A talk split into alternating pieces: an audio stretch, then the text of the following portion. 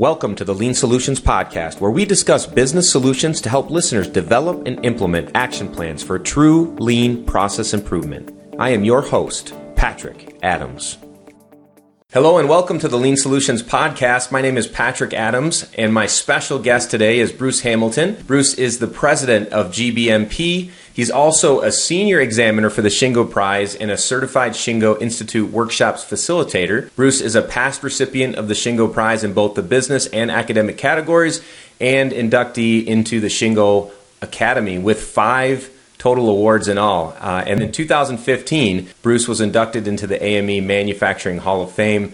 Uh, he's also, as most of you probably know, he's the director and the actor of the famous Toast Kaizen video, which uh, Bruce and I talked about just a little bit earlier before I hit record, was actually my introduction into uh, lean manufacturing. So, Bruce, welcome to the show. Well, thanks, Patrick. Happy to be with you today. No, I'm, I am super honored to have you on the show, Bruce. As I as I mentioned, uh, the toast video was my first introduction to uh, the seven wastes and where I learned uh, that lean was going to be a passion of mine. So I just appreciate all the work that you put into developing that video and, and putting it out there uh, for the lean community. And so many people, I'm sure, that are listening uh, have been impacted through uh, not only through the Toast Kaizen video, but through all of the amazing work that you've done in the lean community. So thank you for what you do. I enjoy it. I enjoy what I do. Yes. Uh, and I have I have several questions for you, uh, several burning questions, and I, I, could probably talk to you all day. Uh, but obviously, we have a short amount of time, so I just have a few questions uh, that I want to hit on. And the first one I think is a is a heavy question. Lean uh, Toyota Production System has been out there for a long time. I mean, and, and after 40 years of trying, why have some organizations uh, failed to have significant gains, fail to sustain improvements uh, that could be could benefit from deploying lean into their organization? What what would you say to that?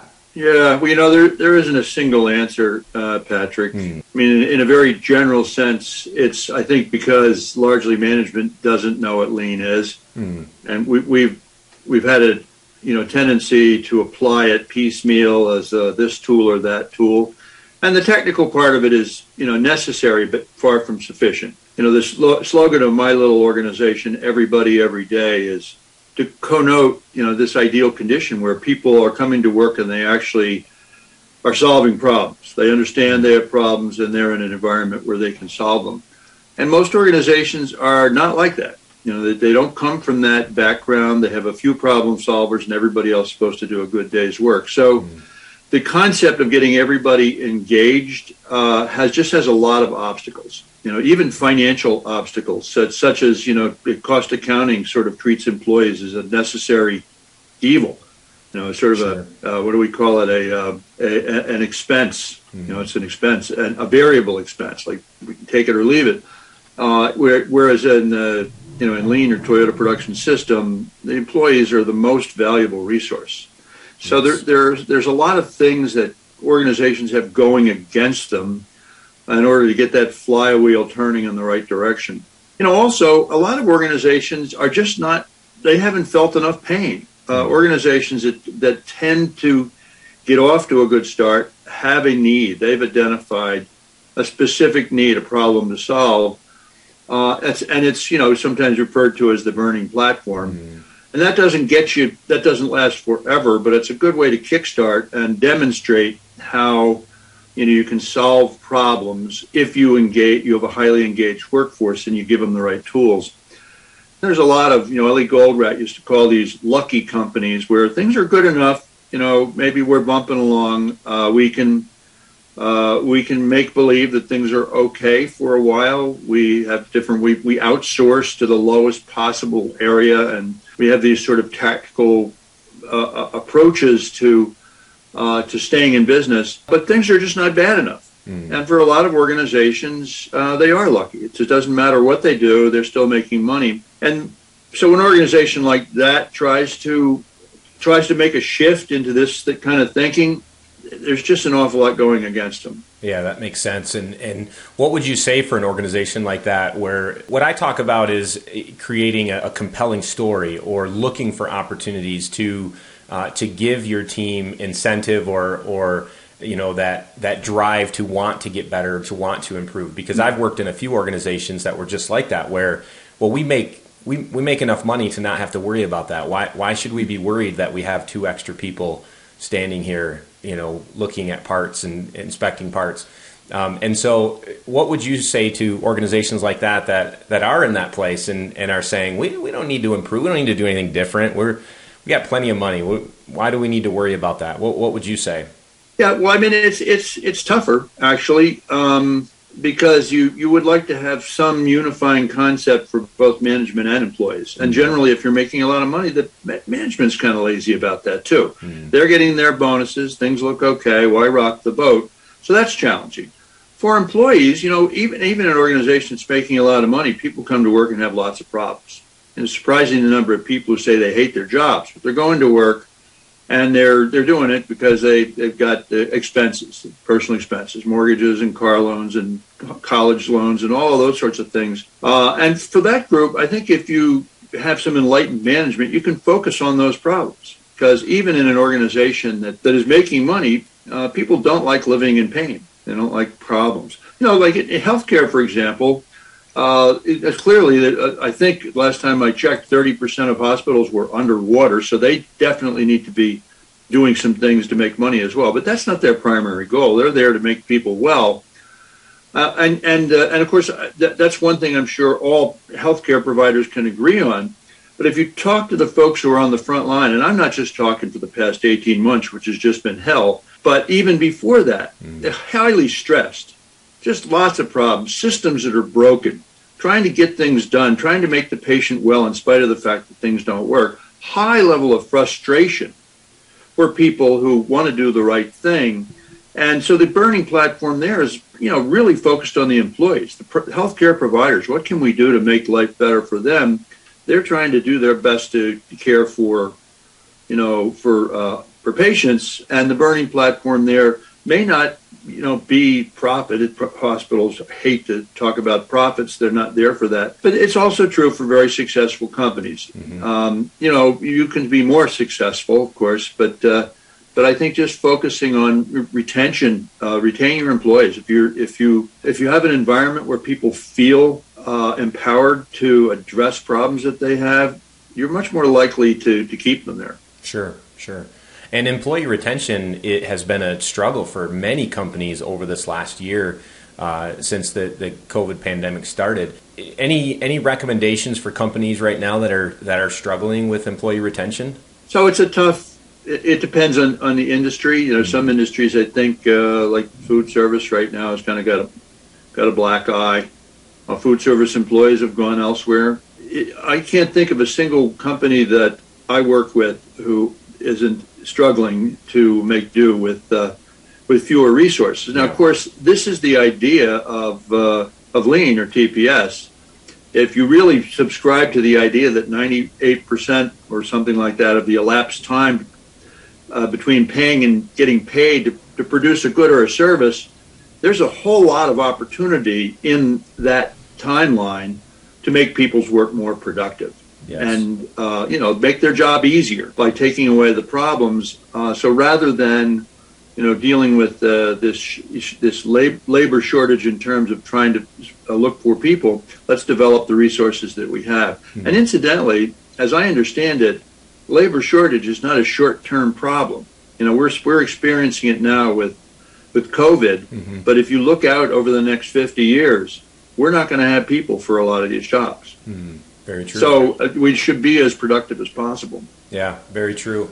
Uh, and that actually brings me t- to my next question because the future, as as we look to the future, uh, technology is changing things, right? Uh, COVID changed a lot of things for a lot of companies, uh, and I think you know it'll it'll be interesting to see what happens in the next few years. But I think all the listeners can agree that technology is definitely changing, uh, especially in the manufacturing arena. You think about Tesla and the approach that they're taking and different things. But I'm curious to hear from you if you think that Industry 4.0 is going to change the focus of lean or you know any anything that's out there that's progressing progressive uh, thinking in in businesses will it change the focus of lean yeah So you know, it's interesting, and it, it, it the uh, so there's no question that Internet of Things is changing industry, and actually not just in manufacturing. We work with insurance companies where and sure. healthcare organizations where uh, persons are being replaced uh, by robots, and sometimes, you know, uh, purposefully and sometimes without a whole lot of sense. The Industry 4.0, IoT are just more buzzwords that have come along to describe a process which has been ongoing for the last century.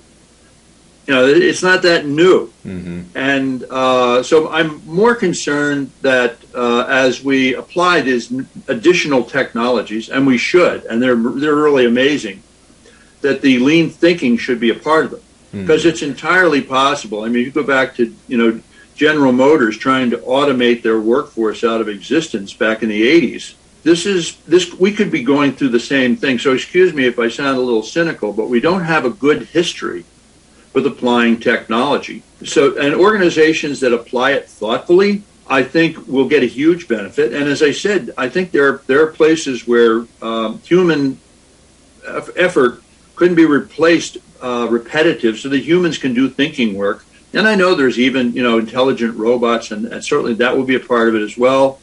Hard to say where that's going to go in the long term. You know, that's all science fiction now. Maybe someday we'll just have super creative robots and we won't be needed at all.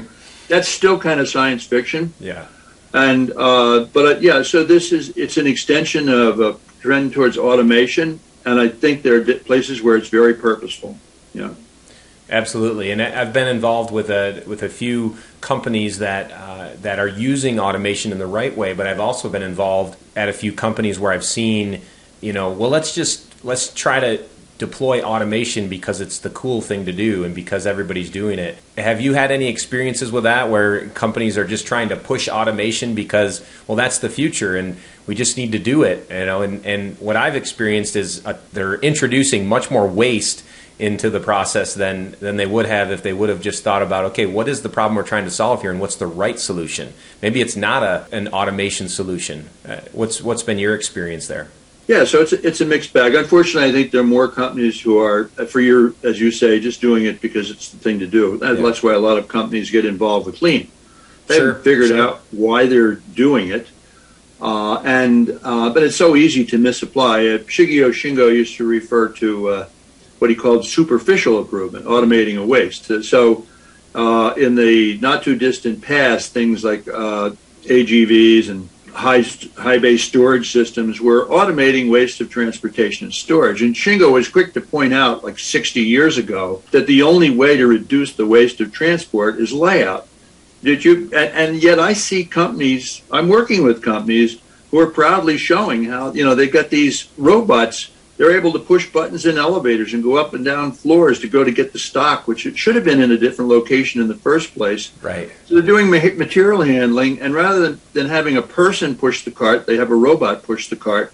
And they're pretty proud of that. But that's a superficial improvement, and, it, and, and I might add, a very costly one. So, yeah, but it's, you know, companies are experimenting. Mm-hmm again, I, I, think we have to be careful because the basic idea, you know, Rosie the robot is an investment. Mm-hmm. But Rosie the Riveter is an expense. Mm. And when you look at this on the books, and if you don't get to the floor too often, which incidentally was what that toast video, video was all about, like why don't you go take a look? Right. Uh, then you're bound to make these bad decisions that are based upon bad economics and just bad ideas. So you can take this wonderful technology and really make a mess of it. Mm-hmm. And I, I worry about that. Yeah, Absolutely.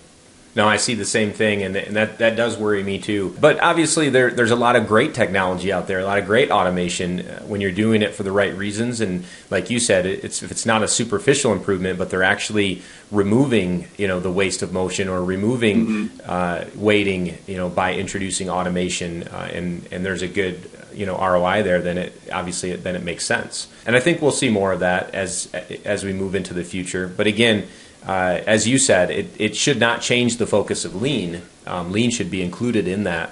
Uh, and, and so I would agree with you 100% there. Just to kind of shift gears here a little bit, uh, in the beginning of, of the uh, interview today, I talked about the Toast video being uh, such a huge influence in my personal journey uh, into lean, and, and uh, I have many other great influences on my life uh, in my and my my lean history, uh, including the toast video and, and obviously you, Bruce. Um, but I'm curious from your standpoint, who you know who's been the greatest influence, or what's been the greatest influence on your personal lean journey? So, so um, boy, I mean, there's been a lot of influences. Some of them are big names, and some of them are just folks that I worked with.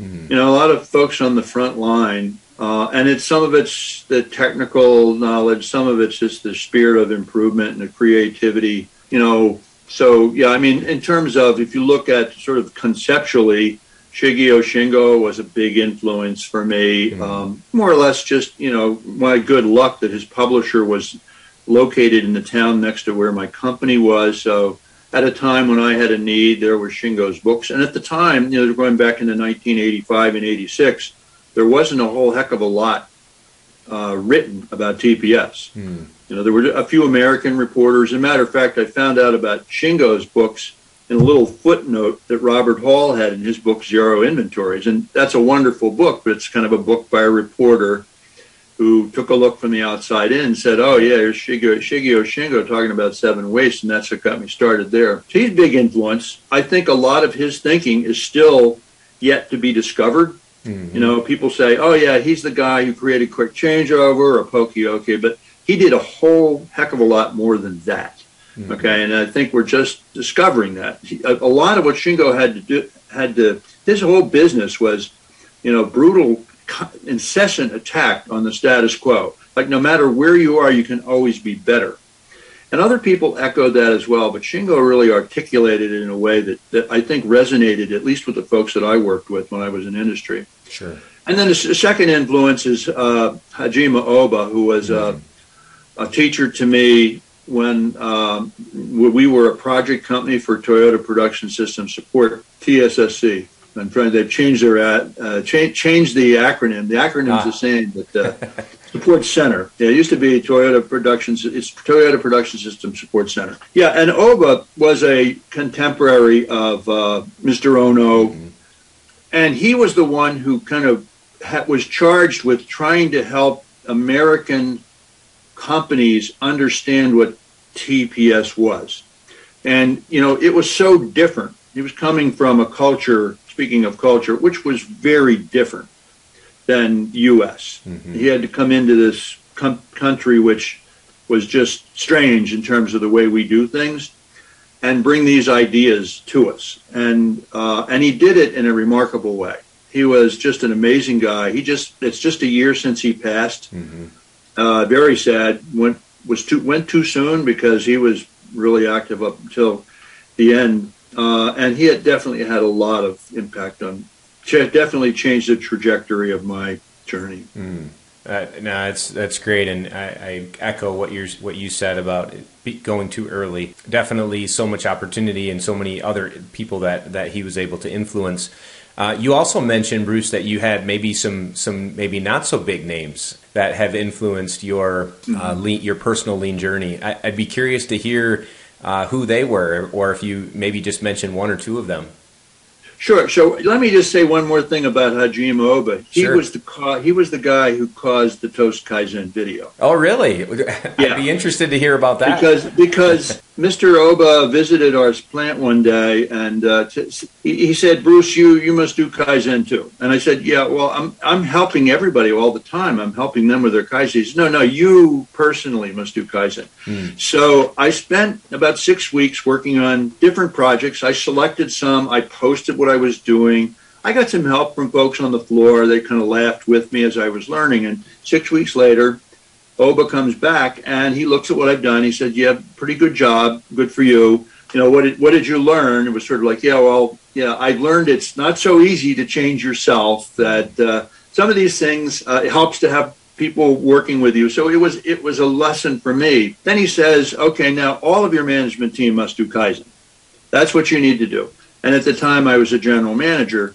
And I'm thinking, oh, you know, not everybody is quite as on board as I am. I got folks in other functions who are not going to do this. And if I can't find some way of getting them involved, we may not see Oba again because mm-hmm. commitment was a really big word for this guy. Right. It, and it is a big word. Yes. Uh, impassioned commitment. If you don't have that, you're not going to get much done. Uh, so, kind of in a fit of frustration, one night I woke up and said, you know, we're going to we're going to not going to talk about the factory or the office. We're just going to go to, and directly observe a process that we're all familiar with, and that was toast. And that's basically where the video came from. In 1998, I made the first one. Uh, that's not the one that people see, Yeah. but it was the one that I took to with the meet with my managers, and we all watched toast. We all watched the toasting process, something we walk by every day and never really look at, and made our observations. You know, some one person uh, did a uh, a rather decent work combination sheet, and another did some five whys, and they tried to apply the tools. And I got about a fifty percent hit rate, I'd say, in terms of yeah, I guess I see what this is all about, and that was acceptable to Mr. Oba. So even though I know a lot of a lot of persons in different industries, healthcare uses the toast video all over the place. You'd say, I wonder what they're doing with it. But, uh, you know, people say, oh, yeah, it's good for teaching the front line, but it was originally for vice presidents. Uh, the idea was, you know, direct observation is important, and improvement is not about you know, is not about the work as much as it is about the, all the things that get in the way of the work. Yes. And that's that was kind of the message for them, and then that's carried forward from there. So anyway, uh, people who are maybe not world famous. Um, sure, there's some. I think a, a person that I've worked with with uh, for many years. She she's just retired. Somebody who started in sales and then came into operations and uh, very passionate, very people oriented person by the name of Pat Wardwell. Worked with, with GBMP for many years now. She's living the good life, but I think she was living the good life with us as well. Others that come to mind right off the bat, uh, gentleman by the name of Luis Catado, who was you know somebody who from uh, P- Portugal who worked on the production floor, who just had an incredible eye for improvement. Uh, he saw things instantly. He saw things that I didn't see. He was the person who could uh, create a device that was both quick change and poka-yoke and do it for a hundred dollars Hmm. and do it quickly. Bob Camo is another person. These are names that would not even be known to people, but Sure. they're people who just impressed me mightily. Dan Fleming, a guy that I work with. They're people who are critique what I do. You know, I think it's it, my good fortune that I've been around people who, you know, if they uh, didn't like what I was doing, would let me know. You know, my wife worked as a as a test technician when I met her, and the first thing I remember her saying to me was, "You know, Bruce, managers are people who sound like they know what they're talking about, even when they don't." and now we're married. Smart woman. Uh, so these are great influence. Yes, indeed, very insightful, and not afraid to speak her mind. And and you know that's a that that is a, a big challenge. Sure. People, uh, you know, the the like the uh, the topic of uh, psychological safety or emotional safety, you know, is huge and always has been. That uh, there, you know, so many organizations that like to brag about their quality systems, but see if you can find somebody who would speak up to report a problem. Hmm. You know, I'm just not going there. I'm not going to bring it up because then I become the problem. So they, That's you know, you got a quality, it's got a quality system, but you don't have a quality culture. People just are afraid to speak. So if you're lucky enough to find those angry people who still have enough chutzpah to tell you that, that you're full of it, then you're off to you're you're heading in the right direction. And there are many more people. I've mentioned a few, Yeah. but I worked with a bunch of those folks, and um, it was you know that was very rewarding to me, and still is. I meet those people along the way. They're just amazing, Yeah. and uh, that's probably the fun part for me because the reality is, you know, kind of going back to your first question, you know, a lot of organizations get something, they get something done. But I look at them and I'm very disappointed because I'm saying they're just getting started, but they're happy with where they are. Complacency is a big enemy. Hmm. Uh, people lose the will to keep trying, and that was Shingo's message: is you just got to keep going. You, you you can't reach some plateau and say, "Yeah, this just feels pretty good." You hear things like, "Well, you should have seen us three years ago," and I said, "Yeah, I I don't really care how you were three years ago. That's right. It's like, what are you doing now?" And uh, so that's frustrating to me. Uh, you have to enjoy the process because the result is not always satisfactory. So we work with a number of organizations, and we, we have a good fortune of having a nice friendship with, with TSSC so that if we get to a company where we really see that, as Mr. Oba called it, a commitment, where mm. senior leadership is really has decided, yeah, we're going to do this, you know, then we sort of do a handoff and say, here, well, please take this off our hands. You can do, you can help them better. And there's a handful of those, and then maybe 20 to 30 percent more who get a pretty nice gain and then it starts a sliding scale, you know, down to the organizations that just never got started. Right. You know, and and I will say that you know you should never give up hope because I worked with companies who maybe tried three times and third time was the charm. Hmm. It, it, it's usually because somebody in management, however, has has shown that commitment. Somebody new comes in. You take a look at companies that are successful almost all the time. I'm going to say all the time. It's because there was a visionary leader who had enough savvy to change the organization. Right, right. Would you say, uh, so we, you talked about a lot of things, uh, but just based on your last comment right there, would you say that if, if a company doesn't have that visionary leader that's driving the change, you know from the top what would you suggest to people that are listening that don't that are, are in a company that maybe doesn't have that one leader there um, that's driving it can they still can they still impress change into their organization from where they're at if that is if if there isn't a leader like that yeah. so so it's very rare that that leader would be there on day one mm-hmm. that would be almost an accident maybe that'll change over time um, you know, the, the, the, story out of there at Fremont where they basically brought in leadership, there's an example of how leadership changed. And all of a sudden, things happen remarkably fast. Right. Okay. Uh, but failing that, uh, generally, uh, and I'm sure you see this too, uh, the leadership that you would like is, is sort of maybe near to the top, uh, but not at the top. Mm-hmm. And so they're faced with the task of managing up. Sure. Of, of you know, I worked with a guy on the Shingo Institute for many years. A guy who another influence on me. And I probably, if I were to think about this this question of influence, there's so many people. But this guy, his name was Gifford Brown. He was the uh, site leader for the the world's largest engine plant. Was a Ford engine plant number two, and and Gifford was trying to bring TPS to to Ford. He brought Shingo in to, to, to help with changeovers in his plant and did a number of other things. And he referred to it as the I'm trying to was the Cleveland the Cleveland uh, engine production system. Okay. Okay, for a while. I may be misspeaking here, but it was something like that. And he he talked about uh, you know how hard he tried and uh, to to bring this to the rest of the organization. And one day I was talking with him, and he referred to the system as the powertrain production system, Ford powertrain production system. And I said, "Oh," I said, "What happened?" He says, "Oh, well, it's his horse now."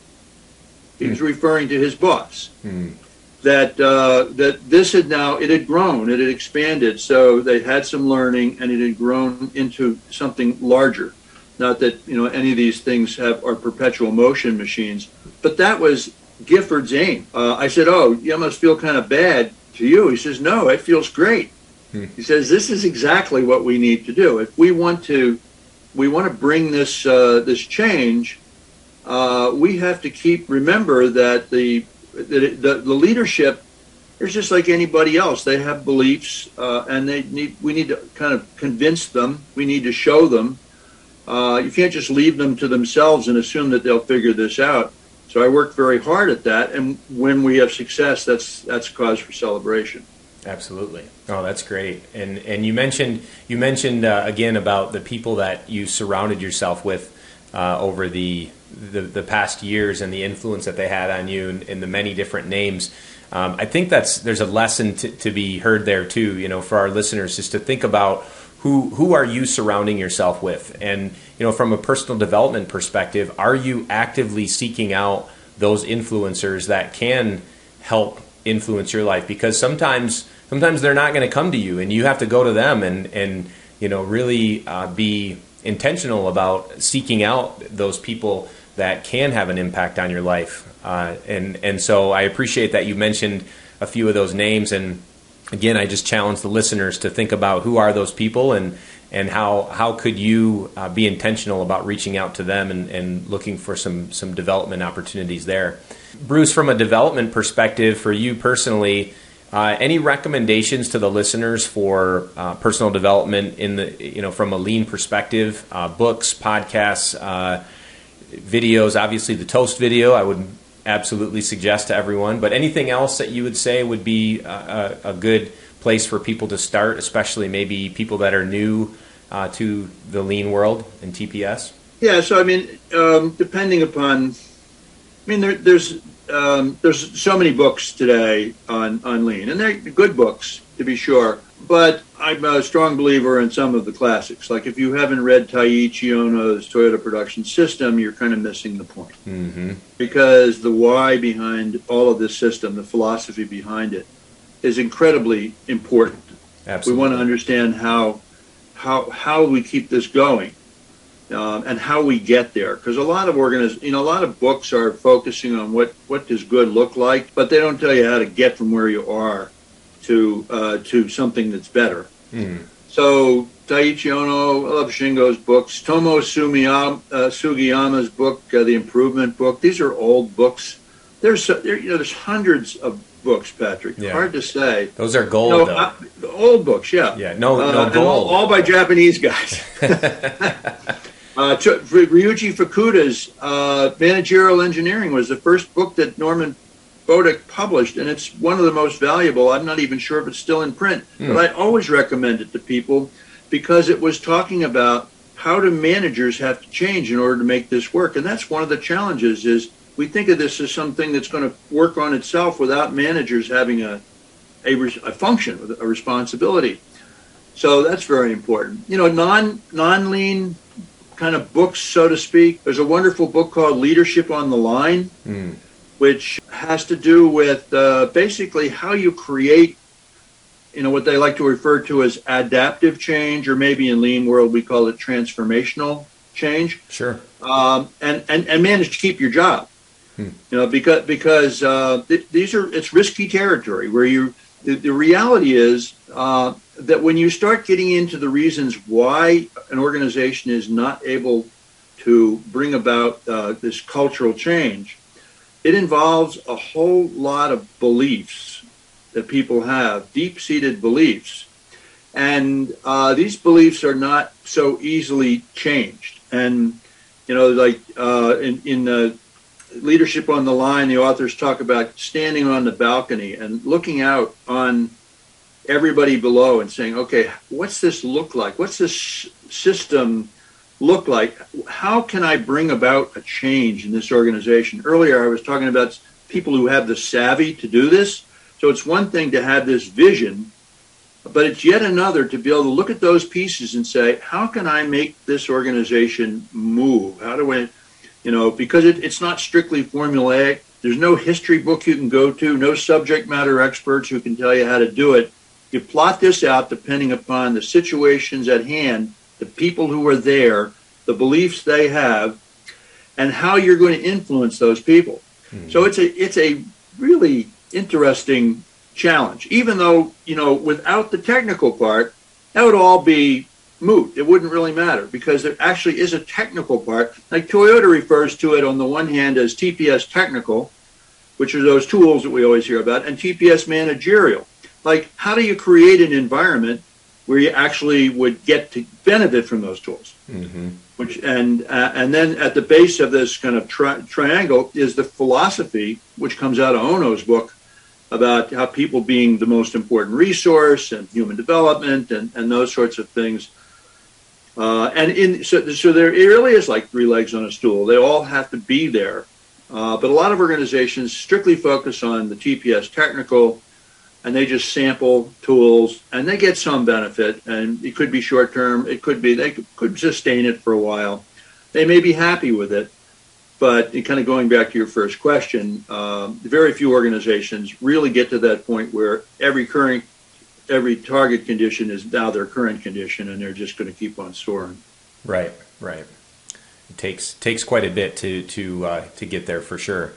Uh, suggestions for new people that are just entering the market. You know, maybe a, a listener who is um, you know just just new to a, a, hospital or an engineer, young engineer just just getting out of college, uh, you know just landed their first job at a manufacturing plant, a team leader that a worker who was just promoted into a team leader role. Anyone that's listening out there that's kind of new in in the market, any suggestions to them for um, you know how they might start their their lean journey or even just personal development, uh, any anything at all for them? So so I mean, it's not all world's not all about lean. Um, I uh, had a brother who was a professional musician, and mm-hmm. he he just didn't. He and I could talk about uh, you know alignment because of music and musicians and so forth, but that wasn't his world. Okay, so do what you love. Do what you love. Yes. If you can figure out what that is, and it, that's hard to know, and you, it may not be the first thing you do. It probably isn't. Certainly wasn't the first thing I did. Um, although I can't think of any job I ever hated, but uh, mm. um, you know, so I think you need to be patient. I, I, I have uh, uh, two 23 uh, year olds right now are just enter, entering into the world, mm. and they're impatient. You know, they, they would like to sort of. I remember that it's a long time ago, but I, I remember how I felt at the time, and uh, so so you know uh, in the in the soccer we say the game is the best teacher. Mm. That you just get out there and start playing. That's right. Um, it's uh, you know there's certainly reading. I I I, I think there's a, a lot of good reading that can be done. You can learn a lot from other people's mistakes, if, if that's your intention. Okay, and uh, uh, but I would say I would encourage persons who. Um, you know, in their 20 something, uh, that maybe they ought to get out and experience the world in which you're going to work. Maybe it's healthcare, maybe it's education, maybe it's government, and see what the current condition is, and try to understand uh, what the you know what that looks like. And as they're thinking about changing it, um, you know, certainly lean concepts are very applicable. So all the books we've talked about, they could be valuable. Um, you know, you have to find yourself in an organization where there's that context because there's a lot of every day I visit, I go into an industrial park, and I know that seven out of ten companies have no clue mm-hmm. what this is, none. So it's new. It would be new to them. Um, you know, I, I, have a personal preference. Uh, I think smaller organizations have uh, a better shot at this type of excellence, only because of the inertial problems of very large companies. But Lord, you know, it's. I think it really there it's uh, hard for me to give specific advice to, to young people other than to say, uh, find the thing that you love and uh, and then pursue that. And if the organization that you're in is not making you happy, it doesn't mean that the topic is that you're you've, you've chosen the wrong topic. You may have just chosen the wrong company. Then sure, sure. Look again. Sure. Yeah. No, I appreciate that. Uh, thank you. And uh, speaking of young people, I think about back when I was young. One of my most favorite movies growing up was Back to the Future, and uh, th- and that is actually the theme of the Northeast Lean Conference that's coming up here uh, beginning of October. Getting back to the future. Uh, and so I wanted to, to just throw a plug out there for the conference because I, I believe there's still time to register, right? Oh, certainly. In fact, generally with the conferences, the registrations happen about three to four weeks in advance of the conference, right after summer's over. This is a very unusual year, Patrick. But look, I, I just would like to impress upon people that, uh, at least in the state of Massachusetts, 90% of all eligible people eligible to receive a vaccine have received it. Mm. So we are going to run a safe conference, yes. and uh, and people are dying to get out. Yes, you know, we we uh, that's probably probably a bad choice of words there. I but, knew what you uh, meant, Bruce. People do want to get out. Yes. And, and, so we've had had some good early registrations, but we're definitely looking looking for more. It's a it's a great uh, program with uh, with five wonderful keynotes and 48 breakouts. We've been working hard to put it together. You know, it's in Springfield, Massachusetts, on October 6th and 7th. So anybody uh, would like to register, they can they can go to our website and and find the, the registration there. And we'll Thank we'll drop the website uh, into the show notes for anyone that in, is interested in uh, in registering. What, what is the website, Bruce? Well, actually, for the conference, it's uh, easy to remember. It's northeastleanconference.org.